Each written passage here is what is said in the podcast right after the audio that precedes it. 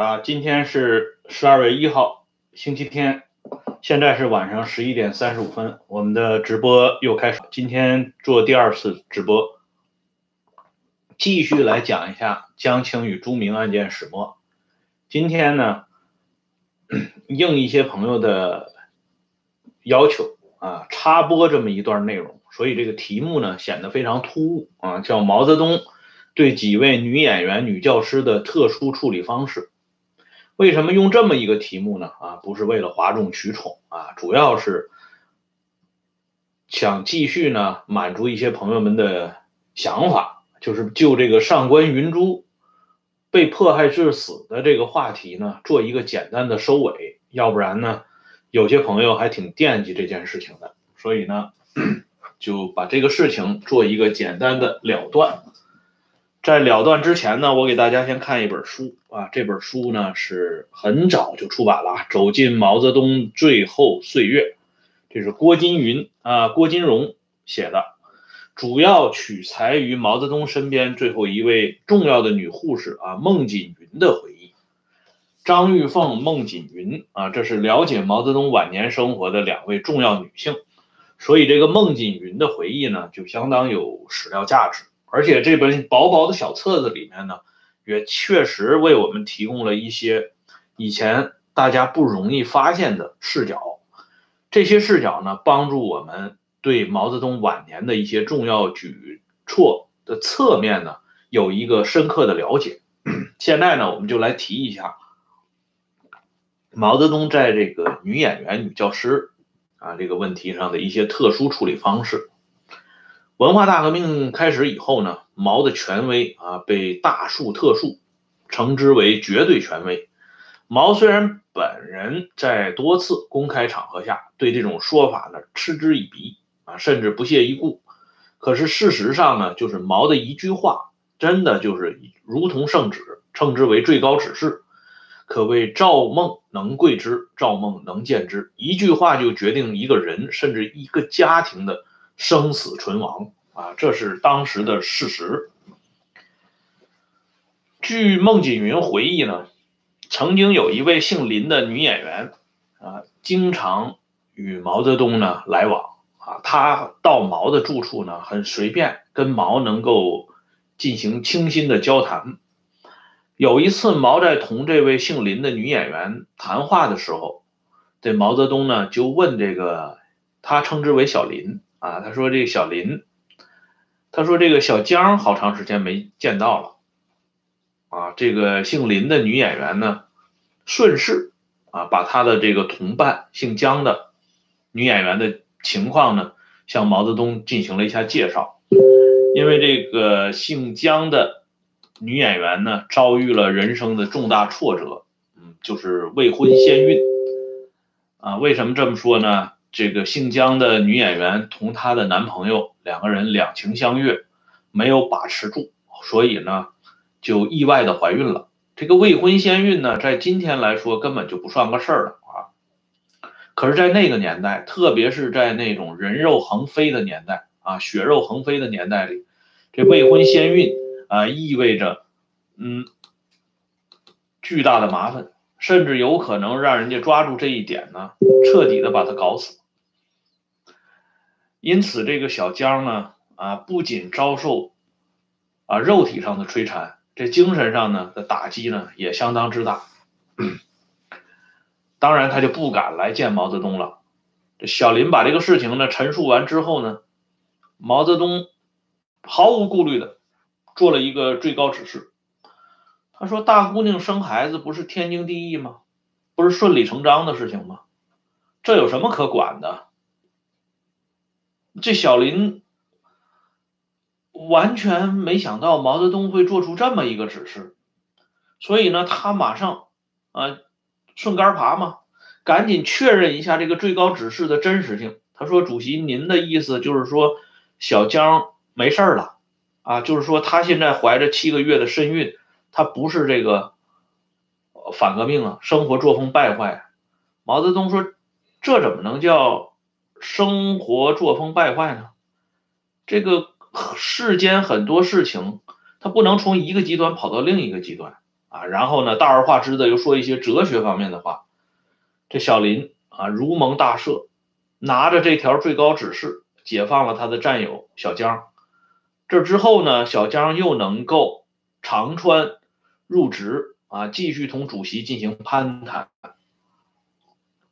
包括小林和小江这些年轻的女孩子们，都有一件事情呢，让他们记忆非常深刻，就是有一次呢，他们是四月二十二号到毛的驻地去看望毛啊。当然不只是一个了，几个女孩子一起去看望毛泽东。然后呢，他们当中的一个人非常细心的发现，毛泽东桌上的台历还留停留在三月八号这一天。所以当时这些人就问啊，说主席，你的这个台历是不是该翻篇了？今天都四月二十二号了，你怎么还三月八号呢？啊，毛泽东就说了，毛泽东说你们不知道啊。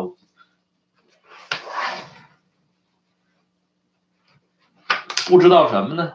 毛泽东说的原话是：“三八妇女节要在我这里过好久啊！”这是毛当时的原话，大家呢哄堂大笑。所以呢，可以想见，毛泽东同志呢，啊，伟大领袖，在晚年的时候啊，在繁忙的政务生活之余，也经常同这些女演员、女战士、女教师啊，经常开一些玩笑。啊，活跃一下气氛啊，很正常。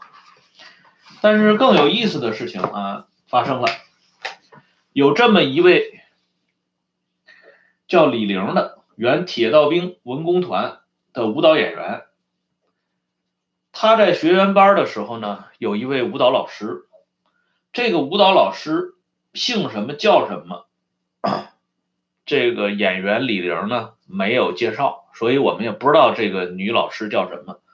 但是这个女老师有一个非常引人注目的事情，那就是她经常可以去中南海毛泽东那里做客，是毛泽东经常请去的客人啊。注意啊，是毛伟大领袖请他去的。而且这个老师呢，很会作诗，很有才华。特别是呢，据说这女老师人长得很像杨开慧。啊，感谢这位朋友的打赏。这人长得像杨开慧这一点，说实话，最有发言权的莫过于伟大领袖了。因为别的人啊，包括咱们汪东兴汪主任，那也不可能得见杨开慧同志啊。你就算是杨开慧的亲生骨肉毛岸青同志，你说你让他回忆他妈妈当年长什么样子，想来容易。就是加重毛岸青同志的病情，因为毛岸青同志他在幼小的时候呢，他的头部受过伤，所以他的记忆呢经常就是比较含混。你要非得让他回忆说他妈妈长什么样，那他这不就是很痛苦吗？所以毛岸青同志也被排除了。那毛岸青同志的妻子呢，少华同志同时也被排除，所以最终锁定只有咱们伟大领袖。最能够完整的讲述杨开慧同志在牺牲之前长什么样子啊，所以这个舞蹈演员的女教师啊，李玲的女教师，居然被说成长得像杨开慧，这句话一定是出自于最高指示。要是出自江青，那就滑稽了，对吧？江青端详一个女教师，然后说。你长得像我丈夫的前妻，你觉得这个事儿可能吗？啊，所以呢，这个伟大领袖对人物的观察，于此可见一斑，就是观察非常细啊。你看那个时候，毛泽东已经是距离他去世与世啊与世长辞的时间呢，已经很近了啊。说话呢，有时候甚至都含混不清了，但是他的脑子反应很很敏锐。啊，这个目光继续依旧如炬啊，一下子就能看出这个女教师长得像他前妻啊。据说呢，当年伟大领袖第一次碰见张玉凤的时候，也曾经做过这种定义，说这个女孩子长得像开慧啊。当然这个是据说，但是我刚才说的这个伟大领袖，啊，晚年同这位舞蹈女教师的接触呢，却是出自于这本毛泽东晚年的啊《最后岁月》这本书，这是公开史料啊，大家可以进行查证。顺带的，我把这个页码告诉大家，出自于该书的一百八十四页。这本书呢是哪里出版的呢？这本书是中共党史出版社出版，啊，时间是二零零九年一月第一版，这是第二次印刷。这位女教师长得像杨开慧，而且还会写诗。最重要的是什么呢？就这个演员李玲，她回忆啊，她说她的诗啊。给主席看的时候，主席都感动得落泪啊！你看这个女教师真的挺厉害的啊，也是属于色艺双全这一类的啊，长得又像杨开慧，而且呢又能写一首好诗，写到动情处，主席也动情，两个人都动情，这叫互动啊！能够啊跟伟大领袖。在诗词歌赋方面进行互动的这个女同志真的不多，你包括江青都不行。你看江青折柳枝送别伟伟大领袖，那是小花样。但是你让江青作诗，现在江青留下的诗不就是那个吗？啊，江上有奇峰，啊，寻常看不见，偶尔露峥嵘，那能叫诗吗？所以你看这个女教师确实很厉害。这个李玲到毛泽东身边工作的时候呢，这个女教师就托这李玲给毛泽东捎了一封信，啊，捎的口信儿啊。因为什么呢？因为这个老师啊，在文化大革命里边被打成反革命了，而且呢，被处理回了原籍，所以这个老师啊，失魂落魄，他被剥夺了。去伟大领袖那里做客的权利啊！注意这段话的描写啊，他被剥夺了去主席那做客的权利。所以当他得知呢，李玲要到伟大领袖身边工作的时候，他没放过这个机会，这机会太难得了，他就让他自己的这个学生李玲，利用方便的时候，跟主席说一下他这个情况，身陷绝境啊。然后呢，李玲就看着伟大领袖方便的时候，问一下子伟大领袖问了一下，他说：“主席，您还记得某某教师吗？啊，某某老师吗？”啊，毛泽东说：“记得呀，有这么个人。”啊，李玲接着就开始把这位女老师的话带到了，他说：“他现在已经回老家了。”他被打成了反革命，受了很多罪，他特别想见您。就在这个时候呢，毛泽东的表情显得很复杂。啊，这这一段回忆呢，记载的很有意思。他说，毛泽东听了小李的这些话之后，似乎又陷入了一种沉思，他目光黯然，大拇指戳着食指的动作又出现了。啊，这个动作呢，看来在毛泽东身上经常出现。不一会儿，毛泽东便慢慢的说：“我管不了那么多了。”就这么一句话，这位长得像杨开慧，又会写诗啊，写的诗呢，据说又经常能够感动伟大领袖，潸然泪下。可是呢，伟大领袖一句话，我管不了那么多了。这个女老师后来呢，就。人迹皆无了。后来有的人还讲过，这位女老师后来的下场很悲惨啊，没有活过一九七六年，在一九七五年人就走了。从这个例子呢，我们也可以看到，我们是不是可以得出这样一个结论：上官云珠七次见过伟大领袖。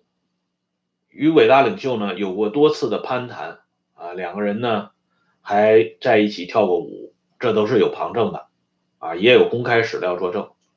但是当上官云珠身陷绝境的时候，伟大领袖是不是也是习惯啊用这个两个指头戳了一下，然后沉思沉思以后说一句啊我管不了那么多了呢？现在看来呢，目前只能有这种结论来解读伟大领袖与上官云珠之间最后关系的了结。啊，因为伟大领袖管不了那么多事情了，所以上官云珠就被迫害致死了。这里呢，我再给大家补充一点，因为后来啊，上海电影制片厂在给上官云珠平反的时候，当时有人曾经这么说过，他说实际上那个时候搞上官云珠就是要把他搞死。啊，为什么呢？这个工作人员呢，这位老先生。啊，九四年三月份，我在上海啊，这老先生亲口跟我讲的。他说他们的提问呢，上边来的外调人员啊，他说上边来的，他可没说上海电影制片厂来的。他说上边来的外调人员问的话题非常刁钻，上官云珠根本没有办法回答。比如说，说上官云珠到。某某领导人身边收集情报啊，他大家注意一下啊，他口述的原话是某某领导人啊，他没有说是伟大领袖还是其他的什么领导人。他说说他到某某领导人身边收集情报啊，让他交代同某某领导人之间发生了什么。这些东西上官云珠即使是能够回忆起来，他也没有办法交代。这是当时一个当事人呢。就是平反上官云珠过程中的一个工作人员，他向我讲述的这么一段原话。所以呢，今天我就把这段话说给大家听。所以我们也可以看到，上官云珠被迫害致死，实际上人家一开始就是带着这个目的来的，根本就没给上官云珠留活路。因此，我们回到。昨天那个节目里边，我提到玄宫饭店的那位老前辈说起的一位通天的女性，这个女性为什么在运动之初就劝上官云珠自行了断？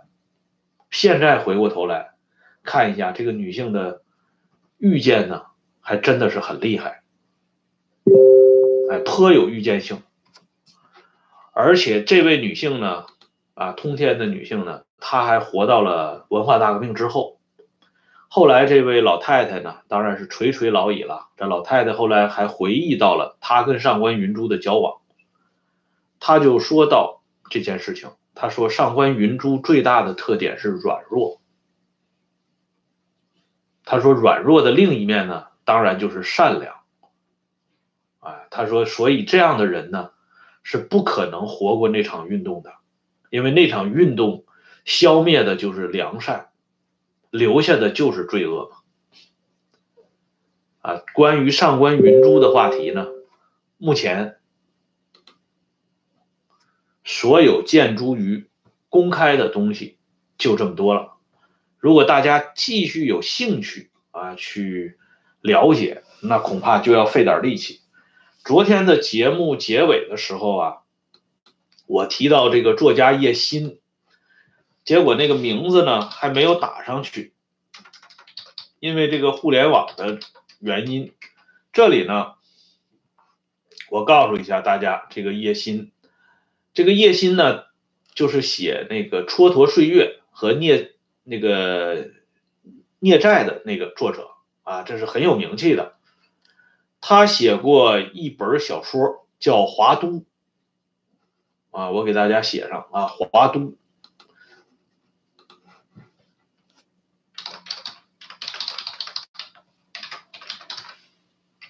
华都作家出版社出版，在这本小说里边，叶欣用一个曲折的笔法，写到了上官云珠的结局和跟结局密切相关的某些过程。所以呢，大家如果有兴趣啊，可以找来叶欣这本小说看一下。啊，帮助大家对这个上官云珠这件事情呢做进一步的了解。当然了，这个小说和这个历史呢还有一定的距离，但我还是要重复那句话啊，我认为文学呢就是流动的历史，而历史呢是凝固的文学。我一直就是这个观点，所以文史不分家的啊，要不然鲁迅怎么会说太史公的那部作品《史记》是史家之绝唱，无韵之离骚呢？这自然是指太史公的文笔高超，但也同时说出文史之间的关键之处。好了，今天的这个话题呢，咱们就说到这里。明天上午咱们继续直播，就是讲邓大姐了，因为这谭启龙后边的事情就跟邓大姐有一定的关系了。同时呢，也可以看一下恩来同志在一些关键人物的处理方面。丝毫不逊色于伟大领袖。嗯，今天的节目呢，先到这里。感谢这位朋友的打赏，感谢朋友们这么晚上来收看收听我这个小节目。我们明天再见。